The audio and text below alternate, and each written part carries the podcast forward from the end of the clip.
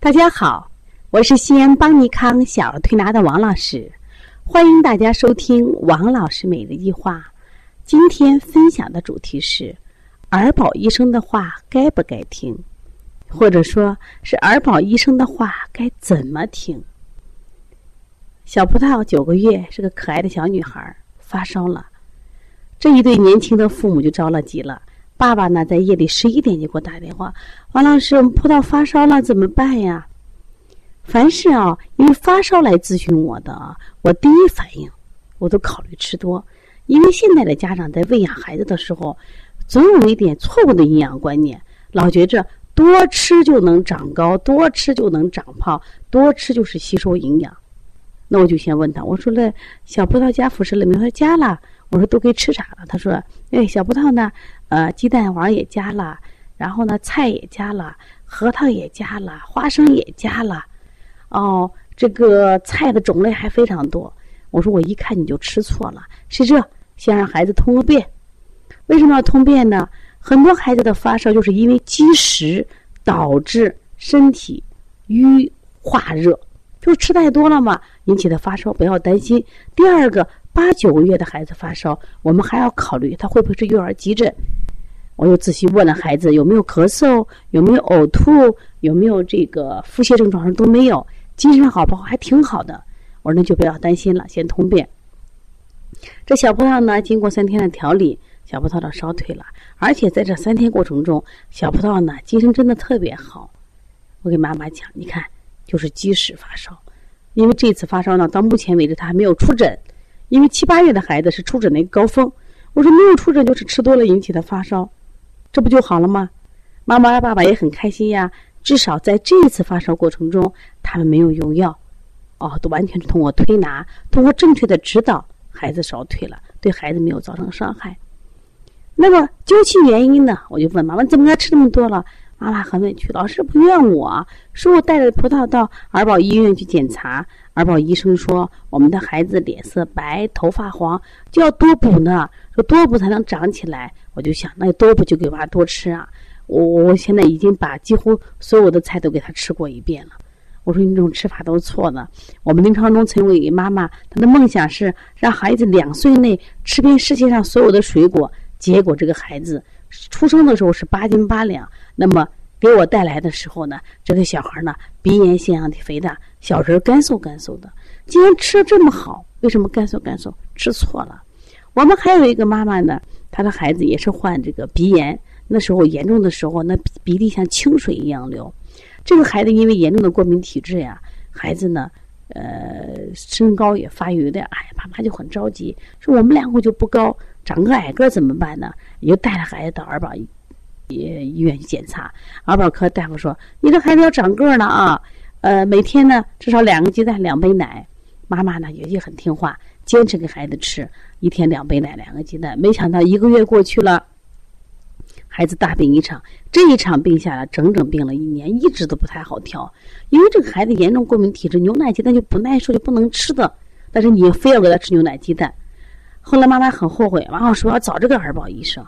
我说你不要光赖人儿保医生，我说你别人给你的建议，那么是否正确，你是不是自己还得懂一点知识，懂一点鉴别能力？还有我们那个小多多，这个孩子家长嘛，总希望长得高，到儿保科，儿保科的大夫一顿要吃四两肉，奶奶也听话的很，到菜市场割了四两肉，还要炒了一顿，吓一跳，原来四两肉能炒一大盘肉，这孩子怎么能吃？这些都是家长给我们反馈的信息，但是我发现都错了。不能说可能所有的儿保医生的话都不正确，但至少我想给大家讲的，儿保医生跟内科医生它有区别。当我们现在听了儿保医生，比如说说怎么去吃，我们吃了以后，一旦生病，我们再不去找儿保医生，我们去找的什么呀？内科医生。所以就会形成了信息不对称。信息不交流不沟通，儿保医生认为他说的对的，可能下回他还认为啊，你孩子瘦啊，你孩子没长个就多吃多喝。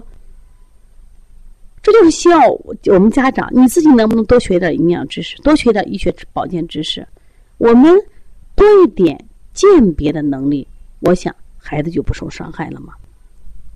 那在这里呢，我也想告诉大家啊，就说这个在孩子成长过程中，实际上啊，呃，我们人呢，实际上是一个靠五谷为养的人，就是我们的肉类呀、啊、水果都是为辅，而不能为主。但是现在我们的营养观是多吃肉有营养，多喝奶有营养，多吃水果有营养。那这样的观点，它一定是偏颇的。不管是中国还是世界上，你看都是大米、小麦、玉米、土豆为主食，而不是肉类为主食。我经常给妈妈讲，我说现在的孩子为什么生病多呢？